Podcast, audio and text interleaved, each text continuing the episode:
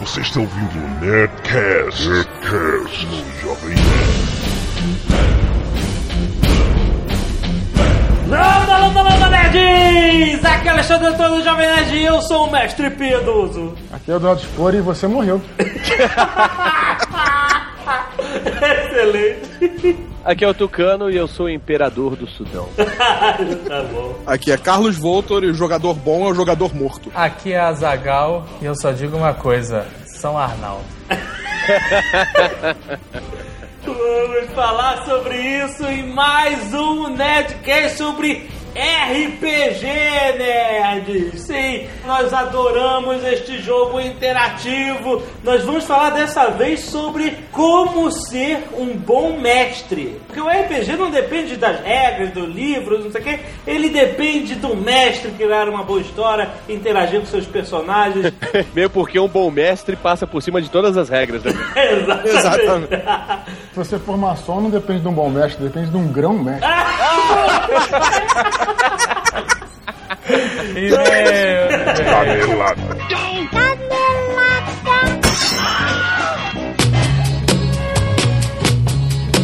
Muito bem, Zagal, vamos para mais uma semana de e-mails e caneladas do Nerdcast. vamos. Semana cansativa, Zagal Campus Party. Ah, tô tranquilo.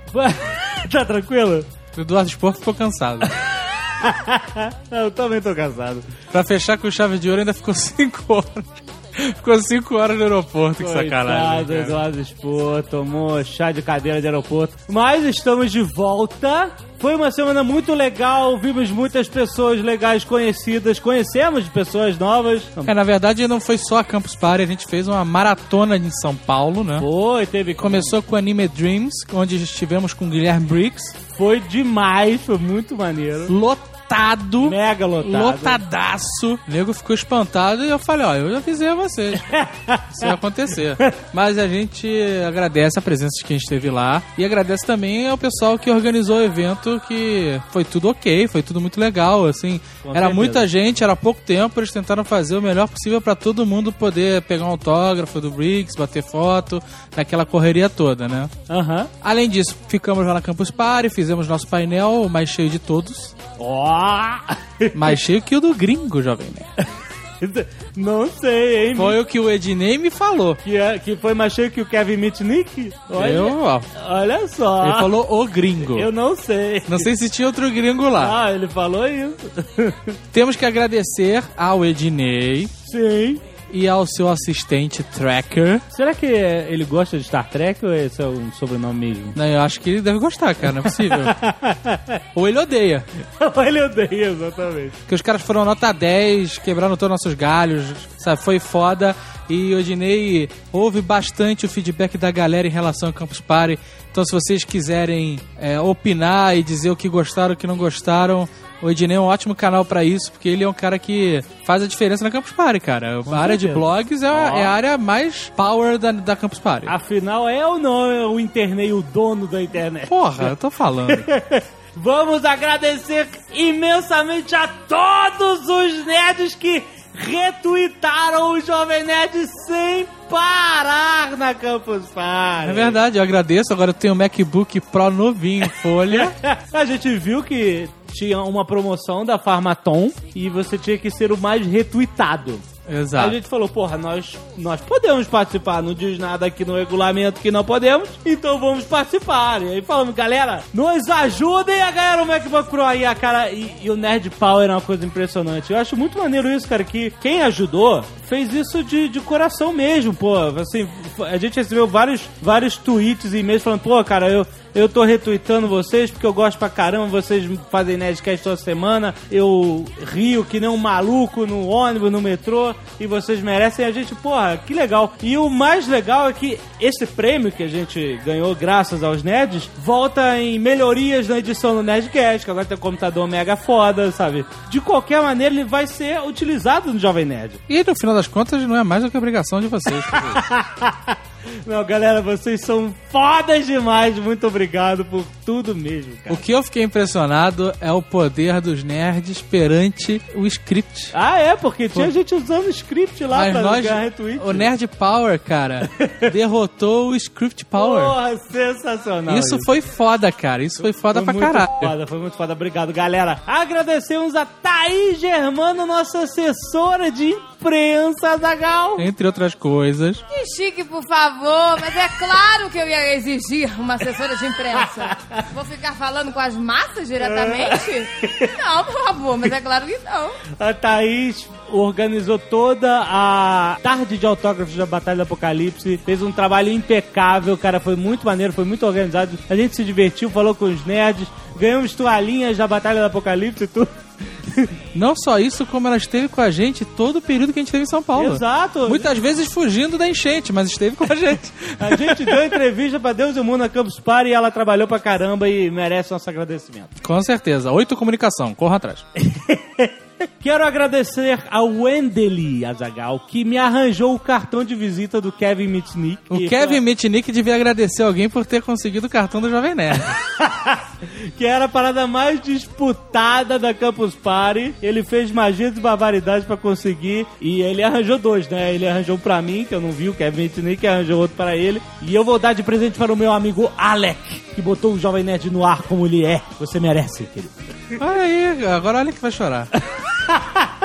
É, a gente tem que agradecer também, na verdade você, mas eu vou fazer esse papel. Eu? Ah. É porque eu não preciso agradecer nada a ninguém, né? Ah. Mas nós consideramos muito, por assim dizer, todos os presentes que nós recebemos dos nerds. Verdade, não foi pouco, não. E não é só de agora de Campus Party, não. É os presentes que nós ganhamos no Natal. É. Faz parte que a gente ganhou durante todo esse período natalino até hoje. Cara, né, é muito legal, de coração. A gente adora todos os presentes. Ganha Isso. chocolate, ganha revista, ganha livro. Pode ser um casaco do Darth Vader, por exemplo. Olha só, você ganhou um casaco do Darth Vader, cara. Isso é demais. Fix Turismo, muito obrigado. Ou, ou uma revista em quadrinhos que o cara guarda, que foi a primeira revista que ele leu. É, acontece ou, isso. sei lá, rapadura, né? Não deveríamos nem agradecer por isso, mas ganhamos uma rapadura, ganhamos cocadas, né? Cocada. Ganhamos água Perrier, cara. Água Perrier. Não dá pra lembrar de tudo, a gente ganhou muita coisa. E, pô, a gente gosta, guarda, sabe? É muito legal mesmo, Muito cara. obrigado pelos presentes mesmo, cara. Se você quiser dar presente, pede a nossa caixa postal. Estamos aí. Outra coisa importante pros amantes da literatura Sim. E do Jovem Nerd. e do Tucano. Jovem Nerd e do Tucano.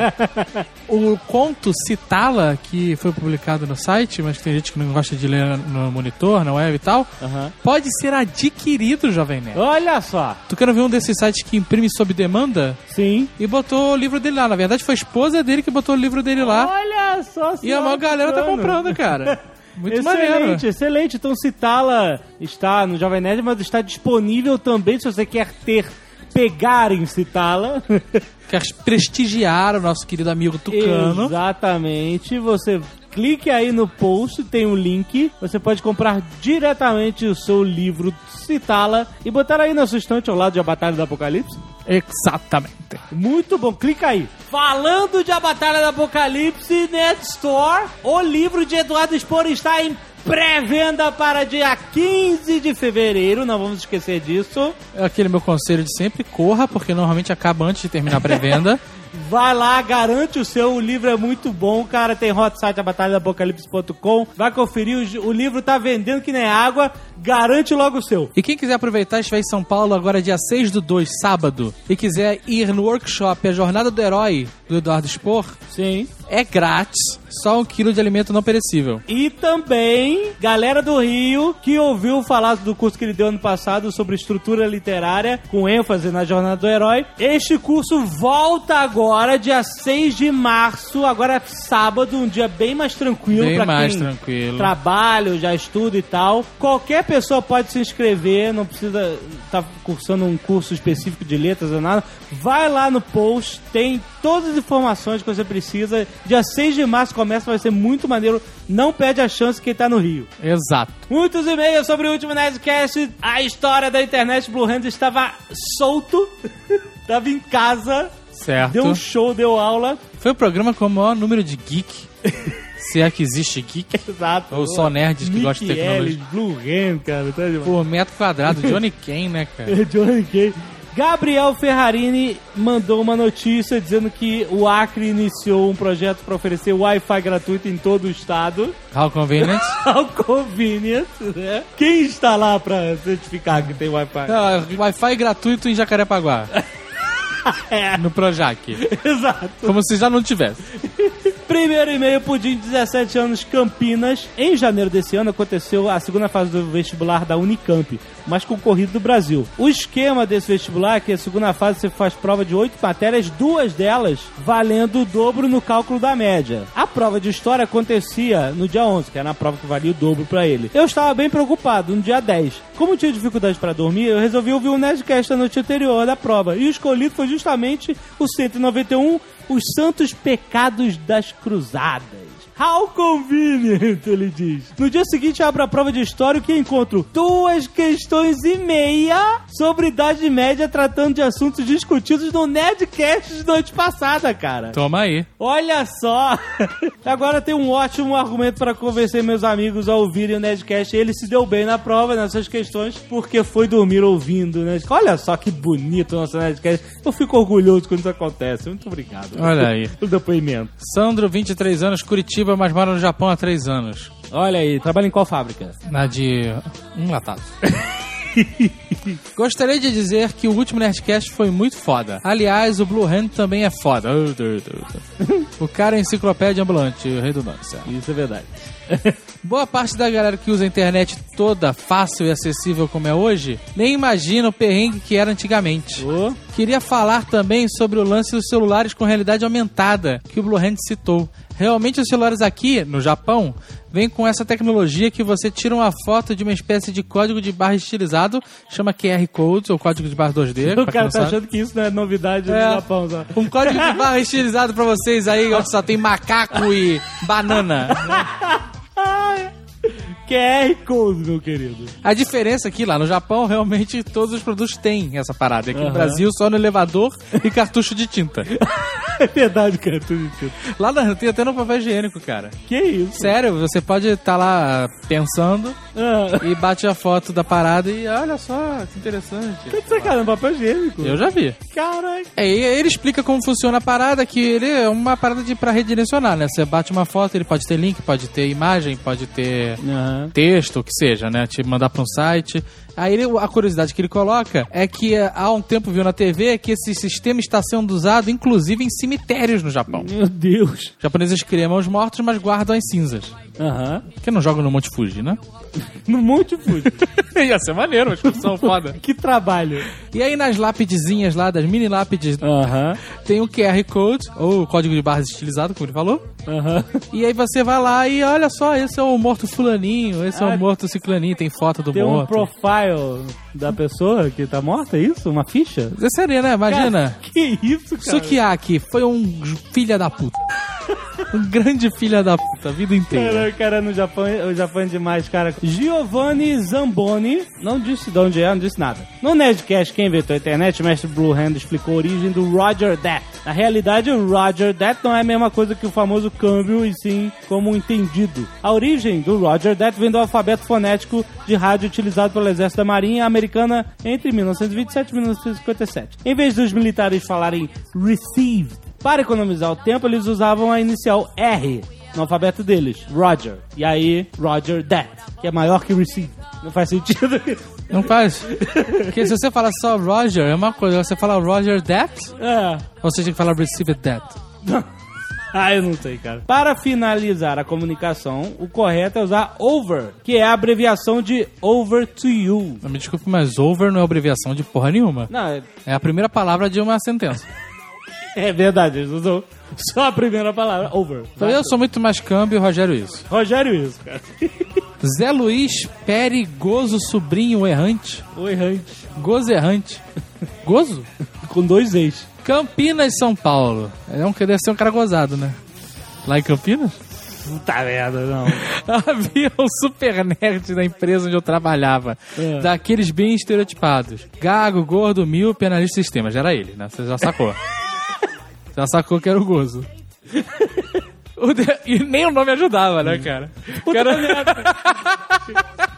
Coitado. O departamento onde eu trabalhava era formado por duas salas com grandes janelas de vidro, com os computadores estrategicamente posicionados a fim de que ninguém olhasse diretamente para o monitor e com as portas cuidadosamente mantidas com ranger alto suficiente para denunciar um possível intruso. Isso é um erro em qualquer empresa, deixar o funcionário com a tela virada pra parede. Você não vê a tela do funcionário? Ah. Erro. Isso significa que vai passar o dia inteiro fazendo merda na internet. O fato é que a sala onde eu estava, o supervisor observava que o funcionário da outra sala passava muito tempo no computador ao invés de fazer suas análises químicas de rotina. Ah. Desconfiado de salas de bate-papo, ou chats, foi incumbido por ele de entrar sorrateiramente e ver qual o chat e o nick estava sendo utilizado. Você sacou que ele tá se colocando na posição do cara que denunciou Exato, ele. era ele que estava pagando de Exato, exato.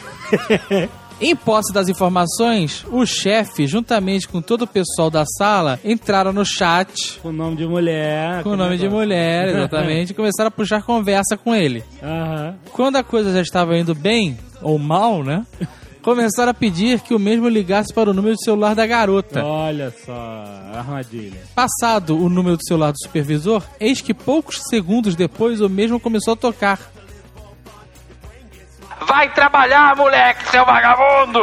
Usando a internet e o telefone da empresa pra ficar de tititi! A mulher tomou esporro do chefe. Eu Ele, nunca né? mais. É, exatamente. Aí ele fala que nunca mais foi bem-vindo na outra sala, mas valeu a pena. Tá bom, a gente sacou Que, que tu tomou esse belo esporro.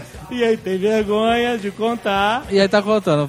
Pô, normal. Normal, né, cara? Normal, normal. Zé Luiz Perigoso Sobrinho, o errante. Agora não fica mais naquela sala porque é zoado até a morte. Fica vagando de sala em sala, errando pelo escritório.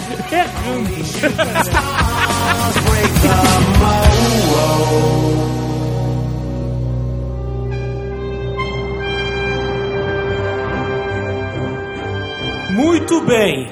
Lost. Não, é RPG. tá cedo. Não, tá cedo ainda pra falar de Lost. E a gente já explicou em outros Nerdcasts sobre RPG, já contamos as nossas pérolas, já explicamos basicamente como é o jogo, pra quem não conhece, né? Vamos falar dessa vez sobre o papel do mestre. O mestre é o cara que está contando a história, da qual todos os jogadores participam, com cada um com um personagem, certo? O mestre é o mestre dos magos. Exatamente. Com filha da puta.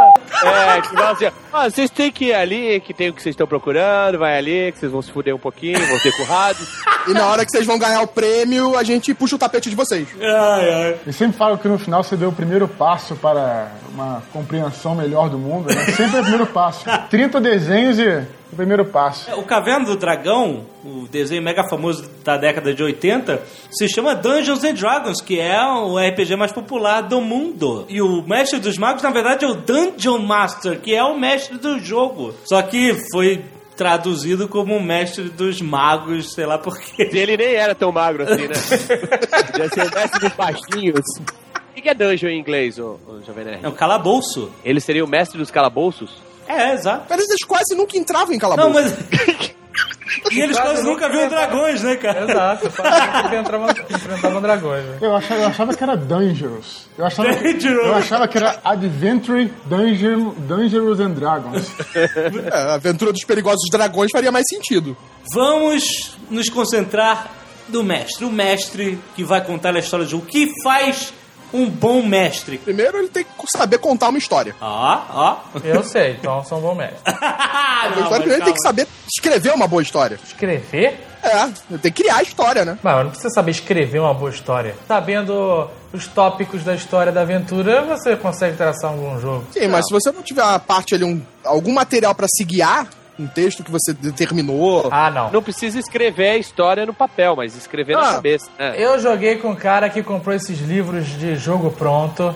Ah. E o cara ficava falando, lendo a porra do livro. E era um saco, um saco. O mais importante pra você saber, pra você ser um bom mestre, é você gostar do que faz, gostar de criar histórias e gostar de divertir as pessoas. Exatamente. Eu acho que isso é o mais importante. Ter imaginação. Isso é- também é bem, é bem, bem importante Imaginação eu tenho, check. Acho que é essencial, porque O Eduardo falou a palavra certa, gostar de divertir as pessoas. É o mestre. mestrar, desculpa interrompendo, mas mestrar é uma arte, cara. Exato. Olha aí. Porque tem mestre que só gosta de sacanear os jogadores. Aí não é divertido. Depende daquele. O mestre é divertidíssimo. Ah, não, mas é sacanagem. Você pega assim um grupo de cinco pessoas, todo mundo se despencou até a casa de alguém, foi lá jogar, passou o dia inteiro, a noite inteira lá, e tu vai ficar sacaneando os caras. Todo mundo tem que se divertir, né? Cara, me fala um negócio. Se não tivesse esse jogo de RPG, tu ia fazer o quê? Se tu perdeu uma noite jogando RPG, Ah. é porque tu não tinha mais nada pra fazer. tu ser sacaneado ou não, foda-se. É fato, é fato. Ó, Podia estar lá tomando uma cachaçinha, pegando uma mulherzinha. Foi Ah, mulherada. caras comer salgadinho, tomar refrigerante e jogar RPG. Ah. Pô, tem mais é que ser sacaneado, cara.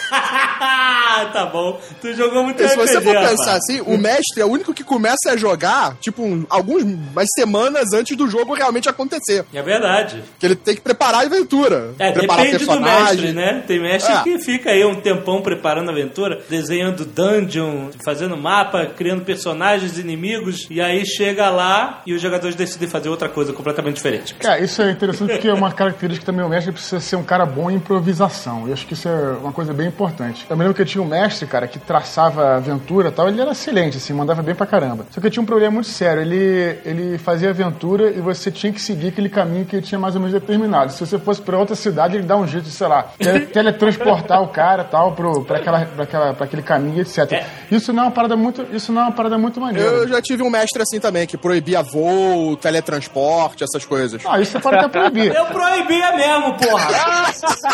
É uma.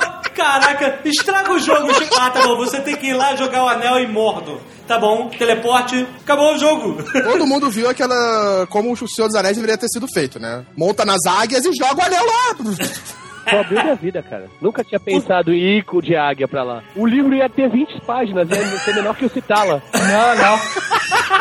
Não ia ter 20 páginas, aí que tá o problema, não ia. Porque antes deles pensarem nisso, ainda teve aquela maldita festa, teve Rivendell, aconteceu muita coisa antes de levantar essa E hipótese. pra falar como eram douradas as penas das águias. Ah, meu irmão. Imagina um livro descrevendo o voo das águias de Rivendell até a porra da... Puta que pariu, cara. Eu já li um livro desse, só que era gaivota. Era uma... Perdão, capeta. É, o que não leu. Dentro das possibilidades que você deu para os jogadores, você tem que permitir que ele vá para qualquer caminho que você queira, né, cara? Então, que ele queira, que o Que jogador ele queira. queira, que você queira, fácil. É, ato falho.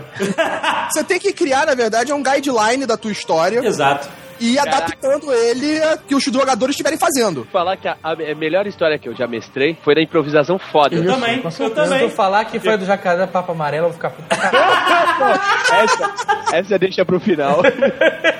Era do Warriors, né? Um, um RPG que eu e o David tinha. Eu e a Zagal tínhamos. Estávamos montando e tal. Não Warriors? quê. RPG do Warriors? Não, é, o nome Não, do não, jogo não. era Chamava Warriors, Warriors of, the, White, Moon. Ah, não, o famoso Warriors of the White Moon. Era irado esse jogo. Eu fiz a, a história, por onde eles tinham que ir e tal, não sei o quê. Aham. Aí foi mais fácil pra eles do que eu pensava. Aham. E aí, eles vão chegar agora no, no, no final da história, mas, pô, não teve nenhum desafio mesmo, né? Não sei o quê. Aham. Aí eu fiz surgir, que não tava né, previsto. Eu, eu costumava anotar os inimigos, assim, eu fazia tipo uns quadradinhos pra ir tirando os hit points.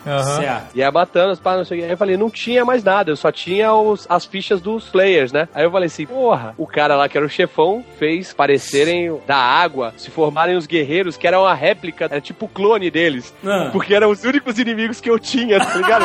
Era a ficha deles mesmo. As fichas dos jogadores. Excelente, excelente. E aí era difícil, porque era na sorte mesmo, né? Era do mesmo nível deles. Irado, é, esse é um bom artifício. E aí o Azagal falou assim: caralho, irado, não sei o quê. Falei, ah, um dia ele vai saber que isso foi inventado na hora. Excelente. A minha melhor aventura também foi no mega improviso. Lembra da cidade que era dominada pelos gigantes? Carlos, Qual no aventura meio da é floresta? É, mega campanha, preparei tudo pros caras invadirem a porra da floresta do, do- da Laracna. Ah, era um lembro, monstro lembro. lá que era um aranha, meio homem meio aranha. Aquela em Spiderfell. Spider-Fell, isso, em Birthright. Aí os caras, não, vamos pra, vamos pro outro lado, sabe? Vamos pra oeste em vez de leste. E eu deixo, né, cara, porque é sacanagem. Eu falo, começa a chover ácido no oeste. Não, não faço isso porque é sacanagem. Eu sempre. Antigamente até fazia, mas aí depois eu aprendi a improvisar. Eu falei, então beleza, vamos ver no que, que dá essa porra. Rasguei os papéis todos e vambora. Vocês não estão com nada. É tão fácil improvisar, não precisa nem chover ácido. O quê? É só quando o cara fala, ah, eu resolvi ir pro leste ao invés de ir pro oeste. Aí você fala, ok, joga um Perception aí. O cara rola, vai passar com certeza, e você fala, você escuta mulheres nuas Se for, se for elfo, vindas do leste. Ah, tá Se ótimo. for elfo, não vai. Tu tá, tu tá falando isso porque você tá com rancor no Eu coração. tô com água. Tá com mágoa porque o elfo mostrou como se usa o arco flecha. Não, isso na tarde de Bêbado é fácil, né? autógrafo. Bêbado é fácil, né? Na tarde de autógrafo da Batalha do O Apocalipse. cara, tava, o cara tava usando doping. Era muito mais fácil você conseguir triangular o alvo quando você tem três se movendo na sua frente. né?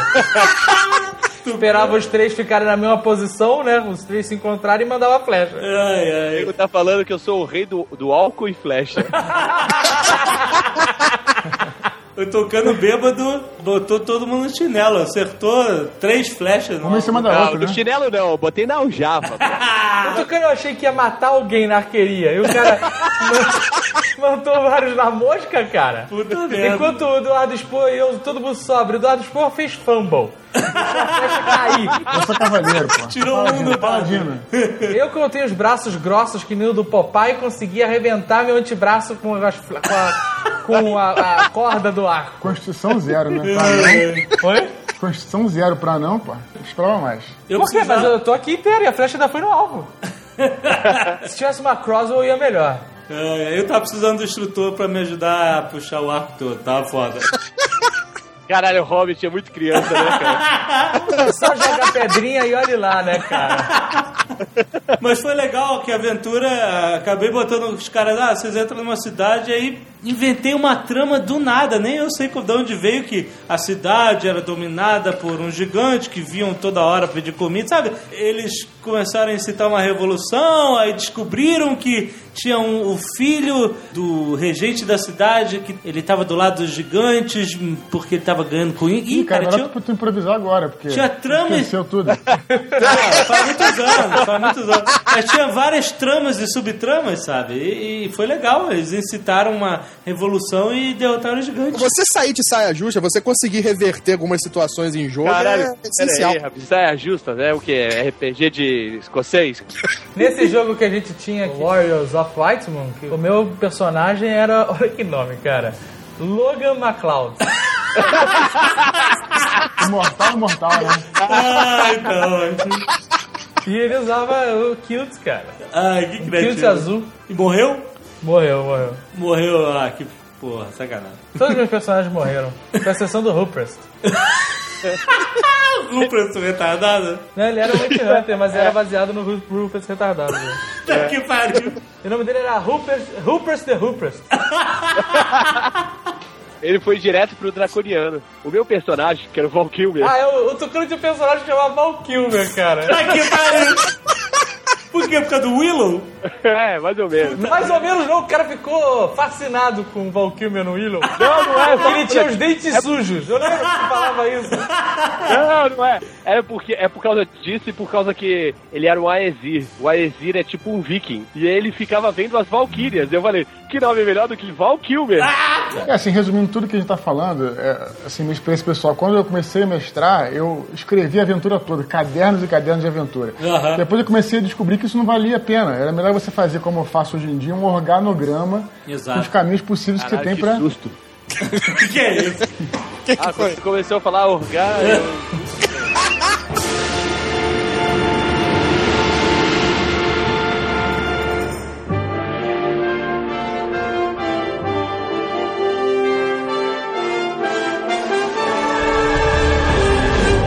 A gente falou aqui sobre o mestre saber improvisar e não contar muito com uma matéria que você prepara minucioso durante semanas, até evitar as aventuras prontas, né? Porque vendem fascículos com aventuras prontas. O legal é que vem com mapinha desenhado, já tem toda uma preparação de descrição de monstros, mas o que acontece normalmente com os mestres que compram aventuras prontas é obrigar todo mundo a seguir aquele caminho, né? Cara, de falar que eu não sou um cara muito inteligente, o que me salvou.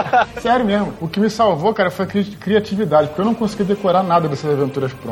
Aham. Aí eu tinha que improvisar mesmo na parada. Agora, é, emendando em outro assunto que tem também a ver. Você tá falando muito de mestre tal, afinal de contas, você é seu Nerdcast sobre isso, mas também é muito importante, cara, você ter a colaboração dos jogadores. Assim, o grupo inteiro tem que entender que vocês estão ali pra se divertir, não pra sacanear o outro, pra zoar o mestre, pra, assim, pra você se- zoar, claro, você tá brincando, mas pra você se divertir. Quando você entende isso, cara, É claro. fica muito mais fácil. Porque tem, tem jogador também que quer sacanear, assim, faz de, de sacanagem pra ferrar a aventura, entendeu? Exato.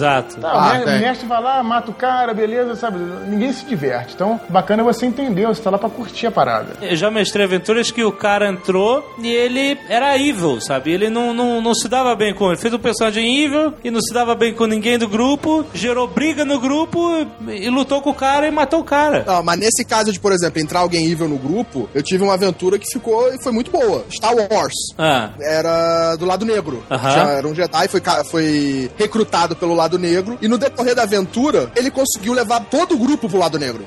porra! não, mas aí o que importa é o grupo estar em sintonia. Se tiver. Exato, exato. E aí ele entrou, a galera entrou em sintonia pro lado negro. Mas se criar desavença e briga e tal dentro, aí começa a não ser tão divertido, né? Porque você não sabe se o cara tá realmente levando a sério, brigando com o cara, ou não. Às vezes o cara fica puto, né? Porra, sai de mim, sai de perto. E aí acaba que a brincadeira não dá certo. Eu joguei uma vez com o mestre, o Sr. Z, Ó. participou do Nerdcast de Mercado Financeiro 2. É. Ai, é E cruel, objetivo- muito cruel. O objetivo dele no jogo era simplesmente matar todo mundo. Porra, aí é foda. Era foda, cara. Na primeira partida que a gente jogou, sobrei eu e mais um.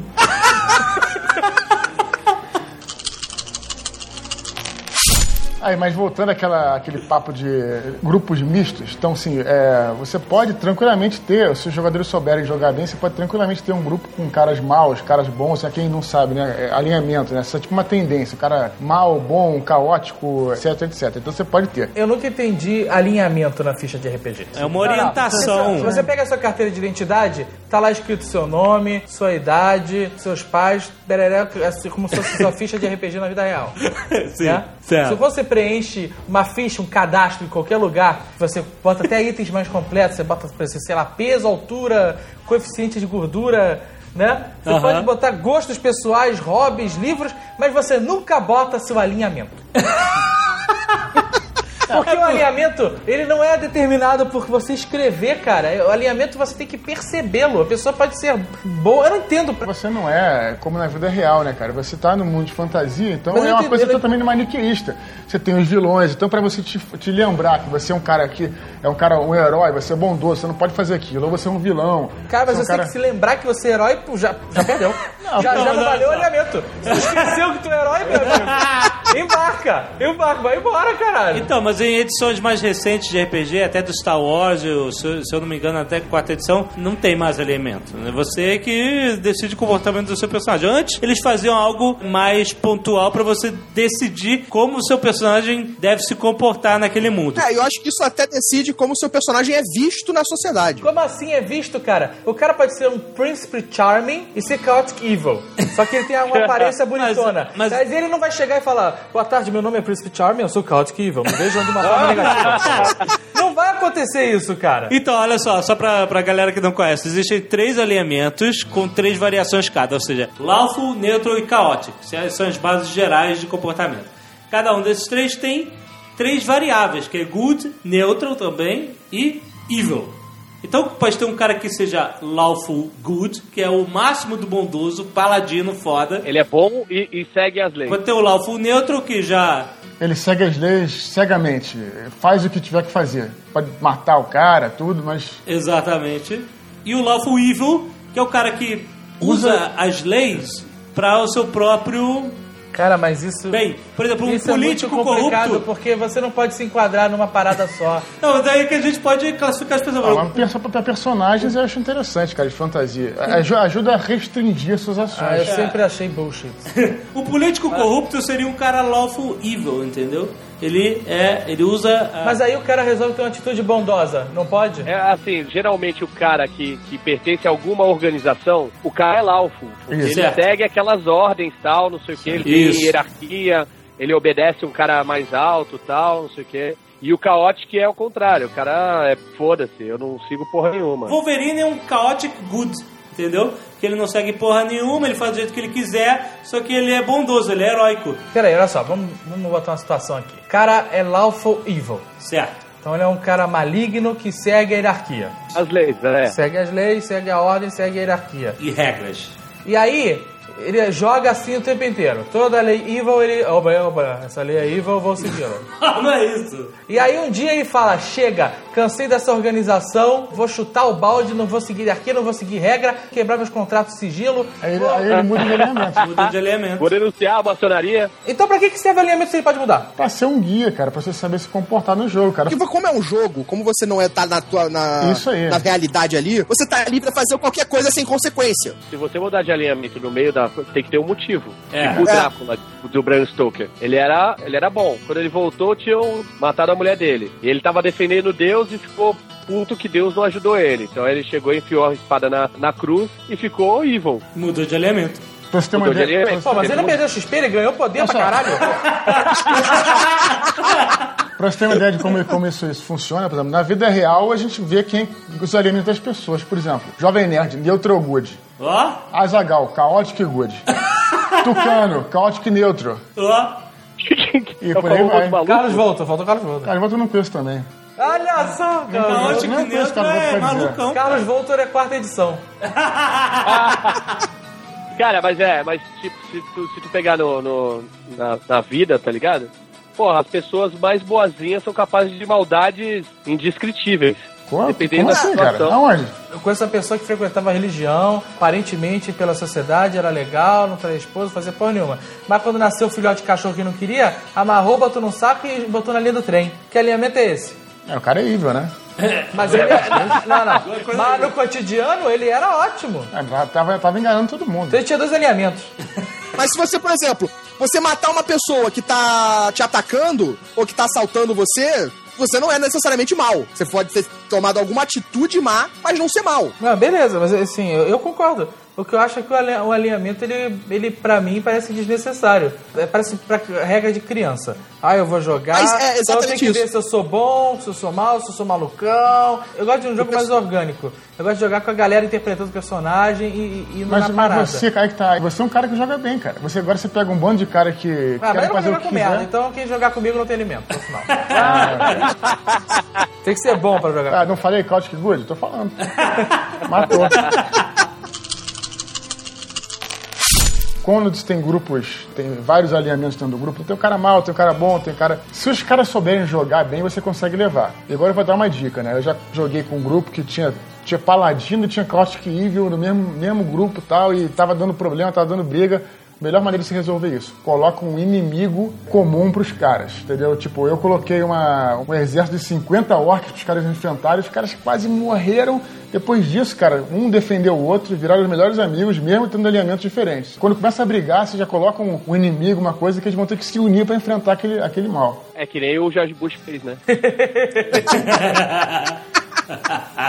Outros RPGs que tem cenário menos, menos maniqueísta, como por exemplo Vampire, que é um jogo de vampiro e tal, você não tem alinhamento. O que você tem é na, na- sua natureza e seu comportamento, que é bem parecido com o que você está falando aí. Aham. Não tem nada a ver com ser bom ou ser mal, só uma mais ou menos como é que você, como é que você age, como é que a, a sociedade te vê, mas é, tem nada de bom e de caótico, é totalmente diferente. É, porque eu acho que é isso realmente assim, é mais próximo da realidade. Que eu acho que não acredito Exato. em gente boa, gente ruim. Porque tem muita gente que, pô, faz atrocidades, sacou? E, e no seu convívio em família é muito bom. Ele é good pra família e evil pra, pra sociedade. Mas esse- esses jogos de, de fantasia, como eu- repetindo, eles simulam histórias de fantasia, histórias que são naturalmente Ah, sim. maniqueístas, entendeu? Então Aham. aí tem a ver mesmo.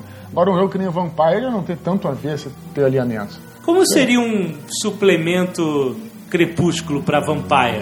Caralho.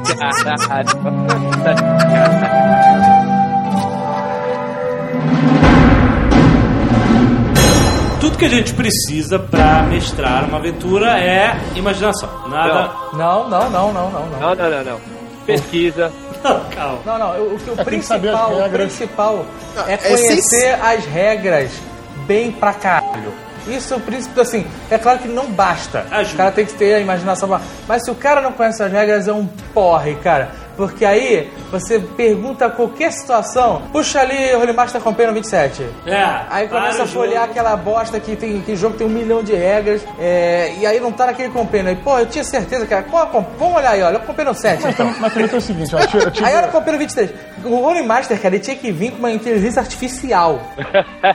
Porque o jogo é maneiro, mas qualquer coisa, assim, como tudo tá previsto nas regras, é uma merda. Porque às vezes você não lembra onde tá a regra que prevê aquela situação específica. Mas, ó- Aí eu quero andar na corda bamba, fazendo ventriloquismo, fazer uma cambalhota. Aí você tem que olhar qual é a regra específica pra isso. Corda bamba com Mas, ventriloquismo um- e cambalhota. a gente tinha um, mestre de Holy Master que praticamente não sabia as regras de Holy Master. E ele era excelente mestre. Ele Não, inventava na hora o que ia acontecer. Se se dava bem, se morria, se não morria. O cara era bom pra caramba. não era Mestre Rolling Master. Rolling Master é o jogo da regra. É, o cara inventava. O importante era a diversão que a gente tava tendo lá. É, o cara tinha boa imaginação. Exatamente, isso aí. Ah, então, o, o livro tem várias regras que prevêem situações e podem te ajudar a resolver algo justo, né, e, de forma equilibrada. Mas se você achar que não deve usar a regra, não use. Por exemplo, uma coisa que eu fiz muito, muito tempo é, é recompensar o pensamento fora da curva. Por exemplo, o cara, ah, situação Situação norma- normal de combate é você iniciativa e vai e começa a dar porrada no monstro, no, no cara. Mas aí o cara pensa assim, porra, vou jogar uma. atirar uma flecha da- na corrente do, do lustre.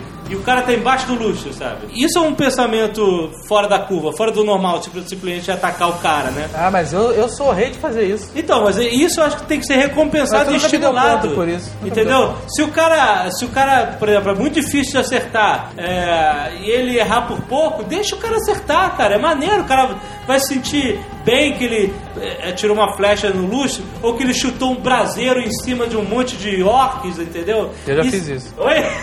Então, isso é muito mais interessante do que o combate normal. Assim, merece ganhar mais XP, merece que dê certo. Às vezes, às vezes o cara, pô, vai chutar o braseiro e tira um, ele vai enfiar o pé na brasa, sabe? Você Ah, não, tem... tirou um. mas Tirou, um, aí não tem. que rolar. tem Aí rolar. não tem benevolência. Tirou Não, um é tu, Tudo tu- bem. Tu, perde, tu perde a graça do Critical. Não, é claro, o crítico tem que rolar sempre, né? P- Porque a sorte tá lá pros dois lados, né? Tanto pro, pro, pro bom quanto pro ruim, né? O 20 ou 1. O que seria da, do, do Merp se não fosse o Fumble com de arco e flecha que arranca a orelha? Ah, é claro.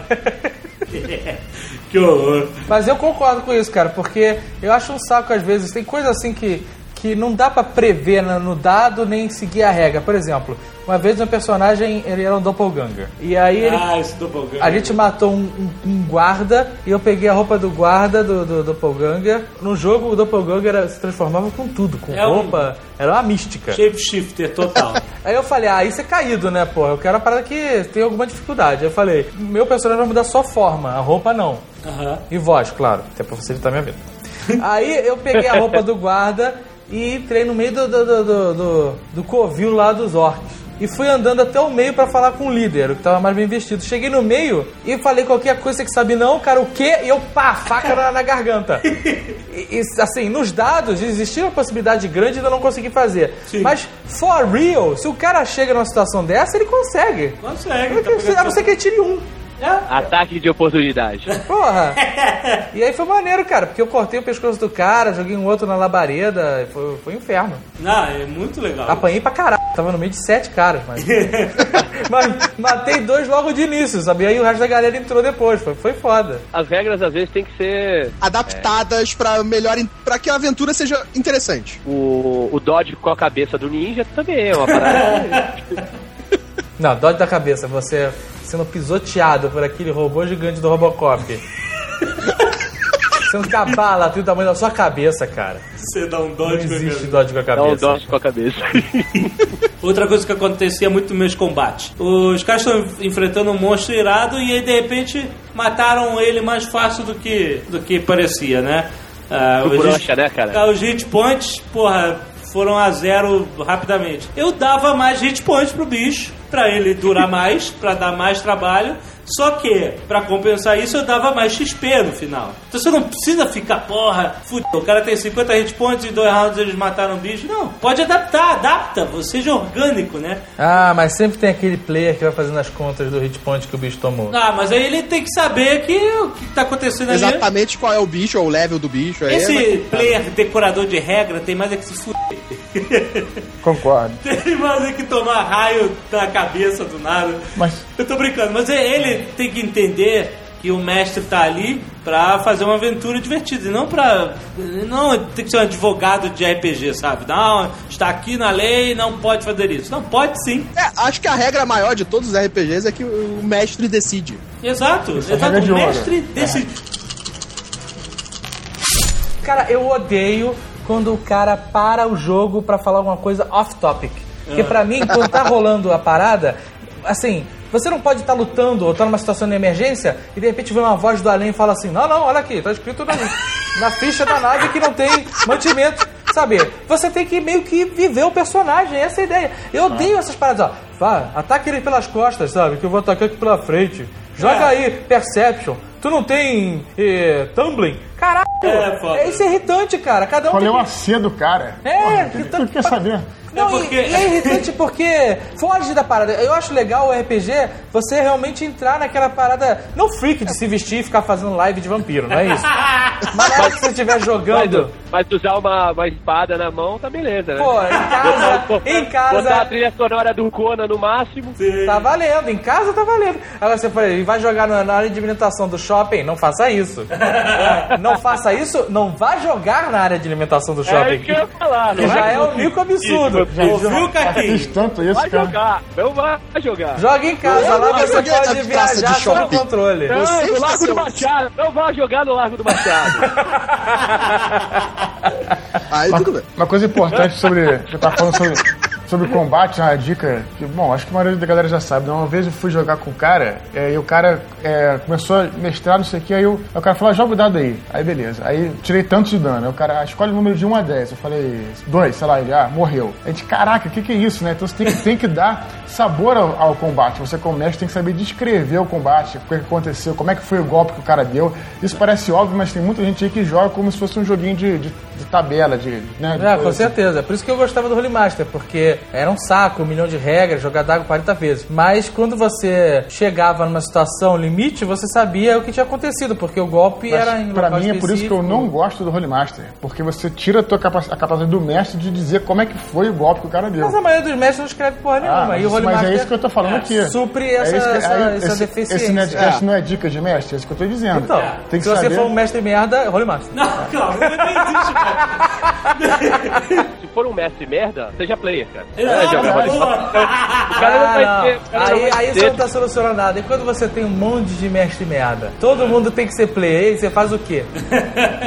Então, por isso que a gente tá falando que um mestre merda pode pegar umas dicas e se esforçar pra ser um mestre melhor, né? Não depende só da capacidade inata de narrar histórias, né? Então vai essa dica Depende aí. da vontade do cara ser um mestre melhor. Exato, exato. Isso que a É gente isso tá aí, eu falando sempre aqui. gostei de. Eu sempre gostei de, de ser mestre, eu acho que o Dudu é a mesma coisa. Eu também. Porque é tipo escrever um livro, cara. Exato, eu também. Mas por que, que você não era mestre então? Me, me responde isso. Porra, eu era mestre, vocês que não deixavam. Não, a gente jogava. A gente jogava aquelas aventuras intermináveis do JP, cara. Não, não, não, não, não. Tinha um mestre que era melhor que eu, que era o JP. Ah. que aí eu preferia ser player. Todas as outras vezes que eu ia jogar lá na tua casa, eu era o mestre. A não ser que o Momos chegasse com uma história. Ah, tem uma história. Aí eu jogava, pô, que também é foda, né, velho? Tu ficar só entrando e nu- nunca ser jogador. Agora eu, eu, modéstia à parte, fiz uma aventura foda. Olha só. Que eu já contei aqui diversas vezes. São Arnaldo, mas ela vale sempre ser lembrada. Mas o. Porque como o RPG ele tá livre das regras normais, Ah. já começava com o nome do santo errado, né? É. Porque é, Santo Arnaldo. É, correto. quando, quando o santo começa com vogal, é santo. Quando começa com consoante, é são. Né? Exato. Então, Santo Agostinho, Santo Arnaldo ou São Valentim, né? São Pet. Exato. Só que não era São Arnaldo. São Arnaldo. Tucano, o Tucano falou aí que ele gostava de mestrar porque ele gostava de escrever e tudo. E eu vou te falar uma parada, cara. Pra quem gosta de criar histórias, escrever é perfeito porque é quase um laboratório para suas. É quase não, é um laboratório para suas histórias. Você cria a tua história, você coloca E ela, testa coloca, ela. testa e ela começa a ganhar vida ali. Concordo, Com a, concordo pô, com a colaboração dos jogadores, tudo é muito incrível, cara. Não, assim, é legal, assim, que pra você fazer uma, uma campanha legal, uma história legal tal, é, o ideal é você pesquisar, A campanha é um conjunto de várias aventuras. ler bastante sobre o assunto. Eu lembro quando eu fiz o RPG, é que eu fiz o sistema também, mas pra fazer as histórias, pô, teve a história lá do Bang Bang, né, que o Azaghal chama de Bang Bang, Porra. o RPG de Western. Foi foda esse cara, meu, eu tinha um personagem. Eu gosto muito mais de ser, eu acho uma merda ser, ser Master. Mas, porra, meu índio maluco desse jogo era foda. Chaves e Chaves. Eu adoro personagem com nome duplo. porra, meu índio mandou muito bem, cara. Deixou aqueles mexicanos merdas todos no chinelo, cara. Só tinha um personagem maneiro nesse jogo, pô. Tinha o, o, o JP, tinha um, um cara que era trambiqueiro, né, que jogava pôquer. E Marbury. tinha, tinha aquelas arminhas pequenininhas que escondia, sabe, debaixo da... E, porra, eu lembro que pra fazer o, o sistema e pra, e pra fazer a história, eu só joguei uma história. Eu fiz o sistema todo pra jogar uma história. Nossa. Eu morava já, é, eu morava aqui no, no, em Santos já, já tinha mudado do Rio pra cá. E aí, eu não fazia porra nenhuma da vida, comecei a fazer essa merda. Aí, fui fazendo, tentei jogar com a molecada daqui, mas os moleques, puta, sei lá, os moleques não estavam não, não, estavam acostumados a jogar, eram bem mais novos, assim. Aí, levei, fiz uma história só, levei pra lá, pra, pro Rio. Jogou o Coelhinho Bossa Nova, o Azagal e o JP. Pô, foi legal pra caralho. Foi Mas, foda. Pra fazer a história, eu vi uns, sei lá, uns 15 filmes de western, cara Maneiro. foi baseado, metade da história foi baseado num filme de, da década de 60 chamado Django, que é, era, era Bang Bang Macarrone, né? Espaguete, italiano e tal. Macarrone? É, que o cara, o cara, Ah, merda. Western Macarrone. que filha da... o cara com um caixão, pá, não sei o que, tinha uma metralhadora, ele falava que tinha sogra dentro e, e, na verdade era uma metralhadora, mas a história fluiu porque, porra, eu vi tanto filme de western, tanto filme de Bang Bang, que, que porra, pra... criei, criei não, chupinhei mesmo, assim, várias situações. E botei, criei uma história com, com, com várias situações que já existiram em, na literatura e no, no, no, no, no cinema tal, não sei o quê. Então é sempre legal você. E nunca se baseou em história em Feitiço de Áquila. Porra, esse filme é clássico, né? É, mas esse jogo do Western foi muito maneiro que é, o meu personagem, como era índio, tinha skill de montar sem cela. Aham. E aí no final eu roubei as celas de todos os cavalos dos mexicanos e fui embora sem cela e eles não conseguiam, eles montavam e caíam, sabe? Ah, que não consegui fugir, cara. Foi foda. cavalo era malhado, não? Era malhado, claro. Aí, vai malhado. Você quando era índio ganhava um cavalo malhado sem cela, cara. Nessa coisa de você ter ideia de filme, é boa pra caramba, até pra qualquer tipo de RPG. Você só não pode ver Dungeons and Dragons e ter ideia dele. Não. Não, maneiro, o maneiro do RPG é que você não precisa se preocupar em pagar royalties e, Ah, e ser plágio nem nada. Ah, é, você é, começa a é. mis- misturar e, e é bacana, cara, porque você vai, vai desenvolvendo sua capacidade criativa também. E não é só chegar e pegar vai, a história de um filme e botar lá. De repente tem um personagem, tipo no, no, É, no Lady Hawk, tinha o Battle Brother, que era o, aquele ladrão rato. Isso. Que é um personagem legal pra caralho, assim, Pô, que você muito. pode meter numa, numa história nada a ver, fugindo da, da prisão pelos esgotos. Com É, por mais, que, por mais que você tente, tente reproduzir a história de um filme, a tua aventura de RPG nunca vai ser igual, cara. Isso é uma parada maneira. Eu lembro que eu tinha, eu tinha uma aventura na manga que era a parada mais simples possível, que era nego que chegava numa aldeia e tinha uma é, um dragão que ficava na montanha e o cara tinha que lá dar as virgens lá pro dragão lá, sei lá, não atacar a aldeia. Tema clássico, tema clássico. Tema clá- mais, mais clássico impossível. Cara, Aham. Eu já mexi essa aventura várias vezes. Ela todas as vezes foi diferente, cara. Ah, muito Todas legal. Isso é muito legal, cara. É, porque tem, uma, tem exatamente o elemento que uma história já fechada não tem, no livro ou num filme não tem, que são os jogadores. Exatamente, isso aí, isso que é bacana. Você não tá fazendo a história sozinho. né? Eles estão contando a história junto com você. Ah, e você pode criar, pegar esses temas clássicos da, da princesa presa no- na masmorra com o dragão e tal, e, e juntar com outras coisas, né? E, e fazer historinhas pequenas ou fazer uma saga, né? O que a gente chama de campanha. É, é uma história que dura muitos e muitas sessões de jogos, né? Você tá meio que numa saga, que nem os seus anéis. né? Tem um, um objetivo gigantesco lá à frente que vai envolver milhões de fatores e você vai crescer, vai, vai subir de nível junto com essa campanha. Ou tem aquelas aventuras pontuais que são rapidinhas, né? Tipo, você tem que salvar a princesa e pronto, acabou. Você pode jogar sem compromisso com os amigos, né?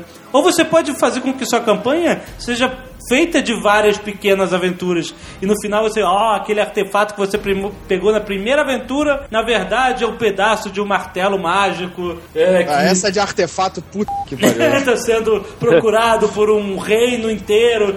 Né? Então você vai unindo as histórias os personagens vão, vão achando legal porque eles não só estão ouvindo uma história, eles estão participando. Então quando algo que ele fez por decisão própria, que você nem tinha pensado, você consegue encaixar essa ação em uma consequência que vai aparecer lá depois de muitas outras sessões de jogos na campanha, ele vai achar que legal, eu mesmo que causei este problemão, entendeu? Tinha falando exatamente, tinha uma situação que eu me lembro que tinha uma paladina no meu grupo, uma Ah. paladina, e ela, enfrentando uns, uns guerreiros ma- maléficos, ma- mal, maus, né? Ela deixou de matar um cara, né? Aham. Assim, a sangue frio, deixou de matar ele e liberou. O cara, eu vou embora, tal, não vou te matar, etc. E, porra, eu achei isso maneiríssimo. E aí, cinco aventuras depois, lá pro final da campanha, esse cara, ele virou um traidor.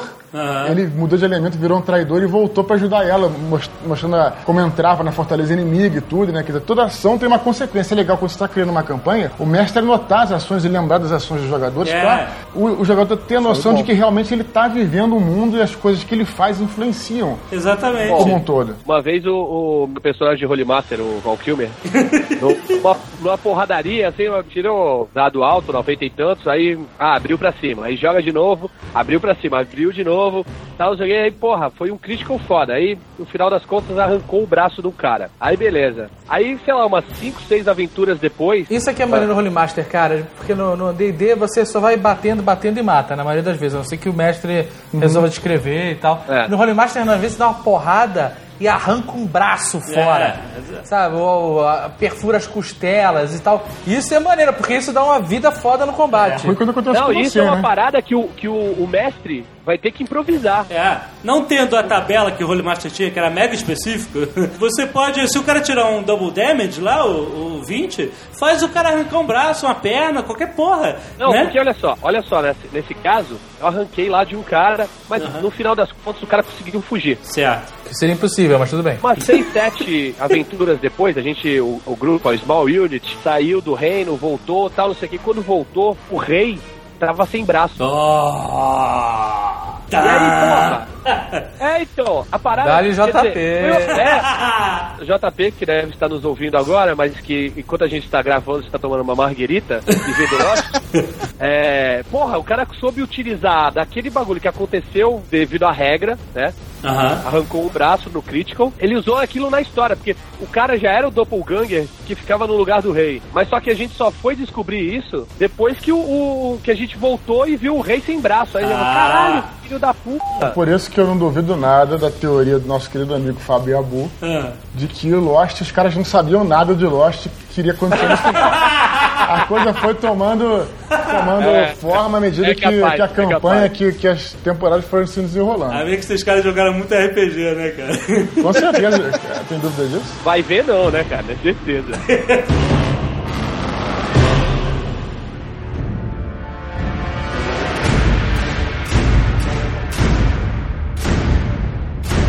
entender o seguinte, já que vocês são todos mestres, experientes e selecionados. Nobres arquitetos, diplomatas. Nobres arquitetos da, da imaginação alheia.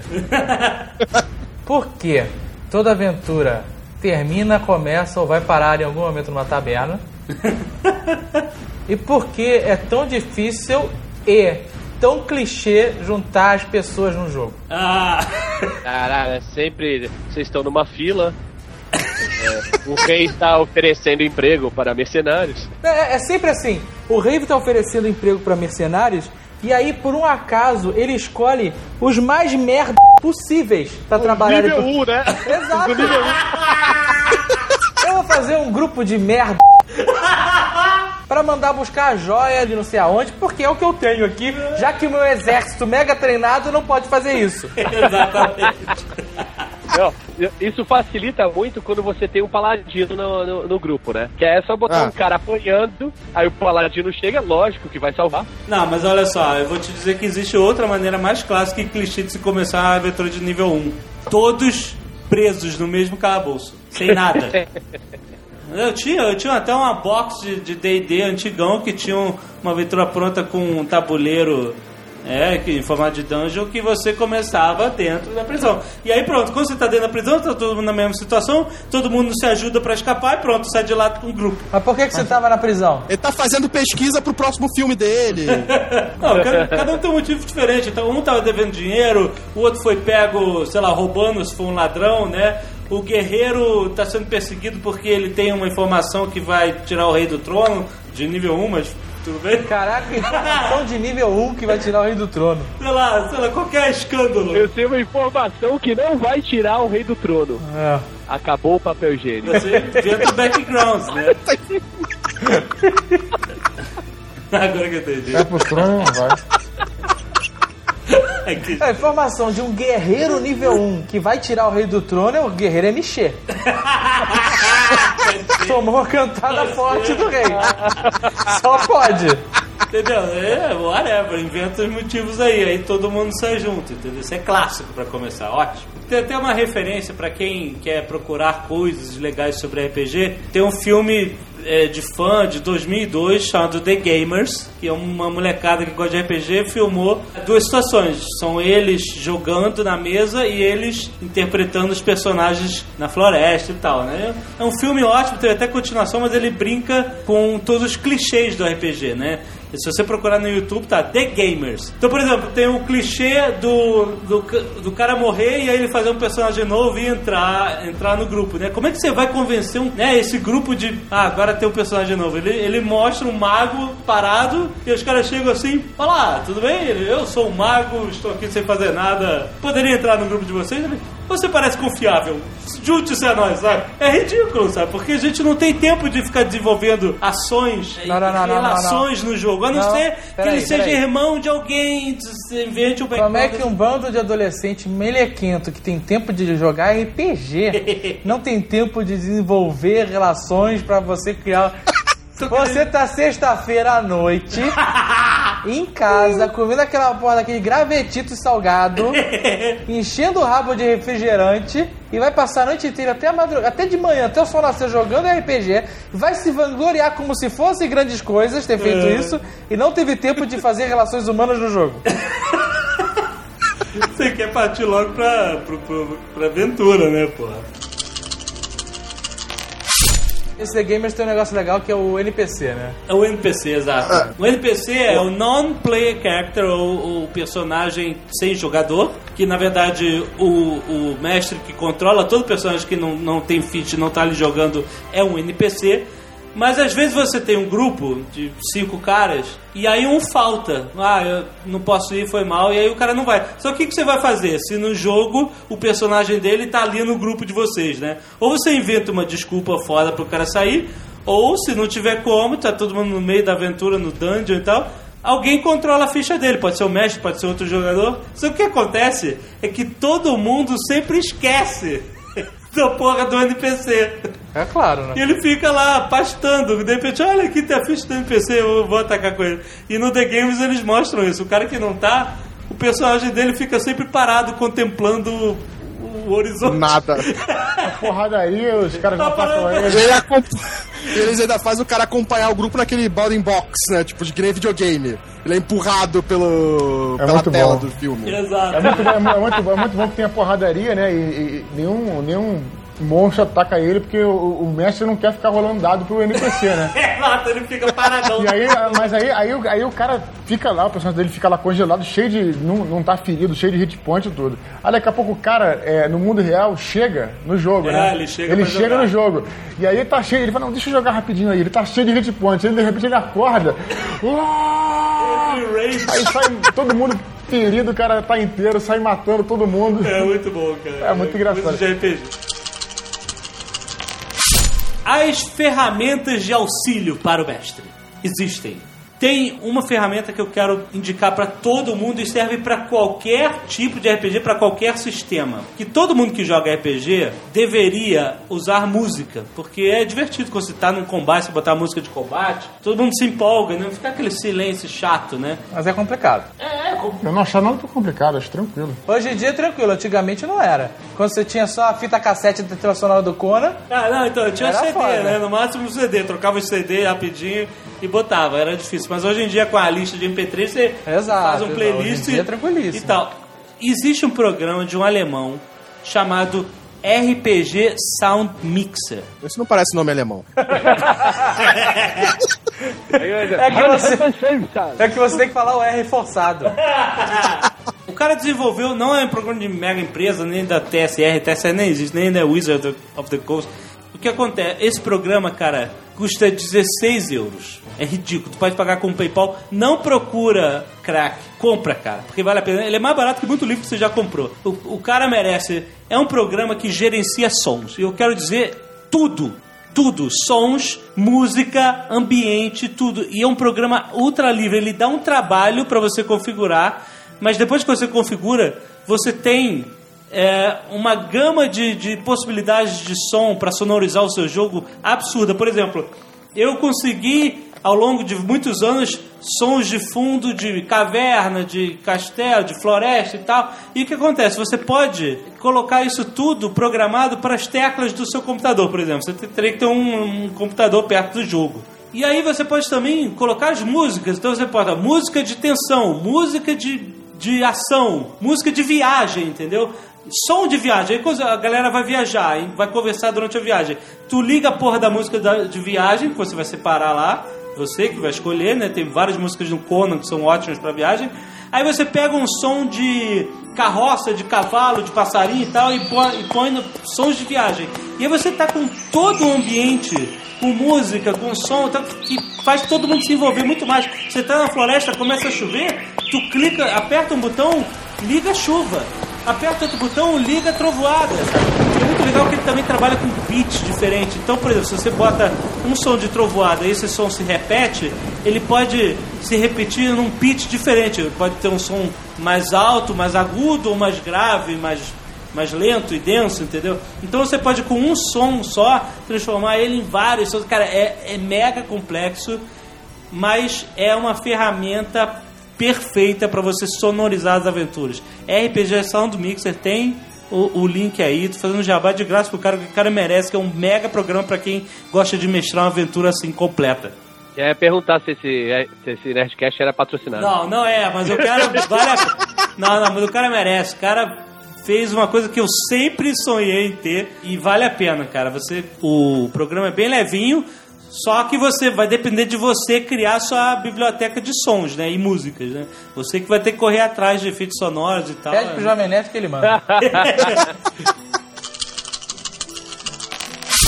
Por exemplo, se você não quer comprar uma aventura pronta, você pode comprar uma, um box, uma caixa de um mundo.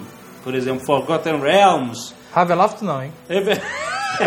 Um que é muito bom, só que não fizeram pra essas novas edições, foi o Birthright. Birthright é legal porque é uma terra que foi derramado sangue de deuses numa grande guerra, então os- alguns personagens têm um sangue. É, tem, tem sangue divino nas veias, né? Por coincidência, sempre os que estão jogando.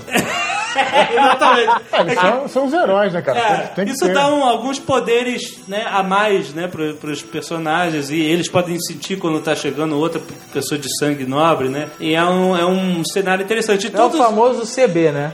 CB. Sangue bom. Sangue bom. Sangue bom. Tem Dragonlance que o Dudu já jogou? Não já jogou? Pô, Dragonlance foi a campanha que eu mais joguei, achava muito maneira, cara. Na verdade, eu, Eu comecei. Eu comecei a pegar gosto pela leitura depois na adolescência, quando eu comecei a ler os livros de romance de Dragonlance, porque eu jogava os mundos de Dragonlance, é muito maneiro, cara. Aham. Assim, é, uma- é um mundo bem clássico, né? Então você tem é, a história dos dragões e.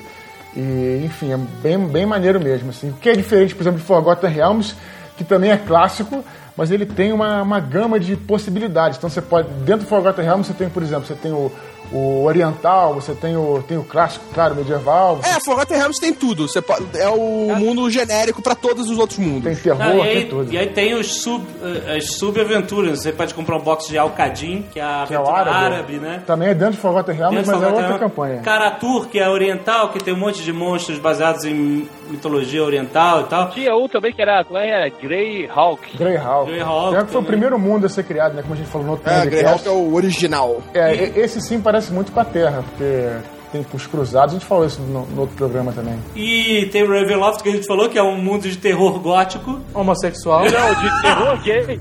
É o gay veloz. Se vocês jogaram uma vez essa É, porra. tipo, com quem vocês jogaram isso, né? Tipo, Não, mas assim, ele é meio gay mesmo, só que. Olha aí.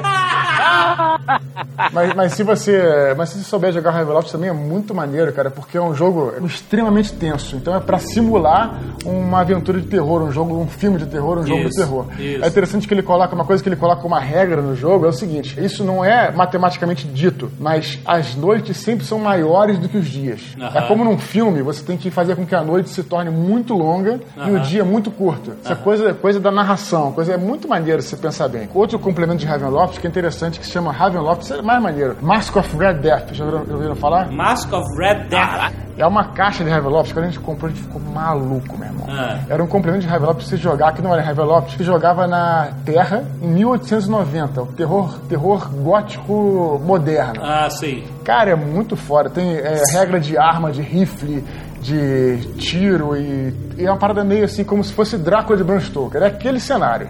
Saca, Drácula? Sim, sim, sim. É muito maneiro também essa parada. Tem o complemento Reveloff também, que é o Paladin Eye of the Street Guy.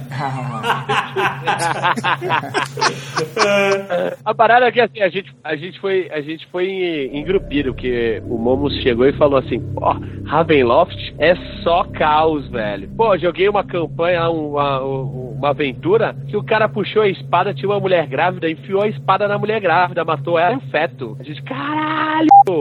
Isso tem que ter estômago, É, malandro. mas, é, mas, mas aí que tá. Isso, o Ravenloft pede isso mesmo. hein? Essa É aventura foda. do Ravenloft é muito escrota. Pois porque- é, aí de repente chegou o paladino, o, sei lá, o lobisomem. ele. E agora mordida. Rar. Enquanto o Paladino e o padre demonstraram tendências homossexuais, isso não nos espantou em nada. Agora, quando o lobisomem veio afetado, foi foda. Tô falando, vocês estavam jogando a porra do complemento crepúsculo, cacete. Tava, cara. Era mesmo o complemento. Agora vocês encontram o licantropo. que chama a porra do, lican- do lobisomem de licantropo tem que se fuder do bicho. Né? licantropo. Não, e essa aventura foi uma escrotidão, porque tem aquele enigma que eu decifrei, que eu já contei. Yeah. Põe a sua vida em minhas mãos. Isso, E eu te abrirei, te mostrarei o caminho, qualquer coisa assim. Isso. E aí eu, a, a gente botou sangue e o parabéns abriu a porta e tal. Só que, antes de botar sangue, a gente colocou uma outra parada que também representa a vida. Um outro líquido. Não, que isso? Pariu! Que isso? Que horror. Então o jogo foi uma Inclusive, se você olhar no microscópio, tem muito mais vida. Então o jogo tava uma escrotidão já sem limite. E era nego segurando no, na- na- na- no ombro da estátua Puta que pariu. pra tentar abrir mostrar o caminho lá da estátua. Olha só. Essa foi gozada.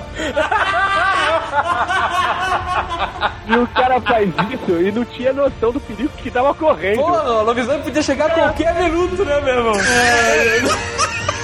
E o Messi podia falar, Holy Play, Holy Play.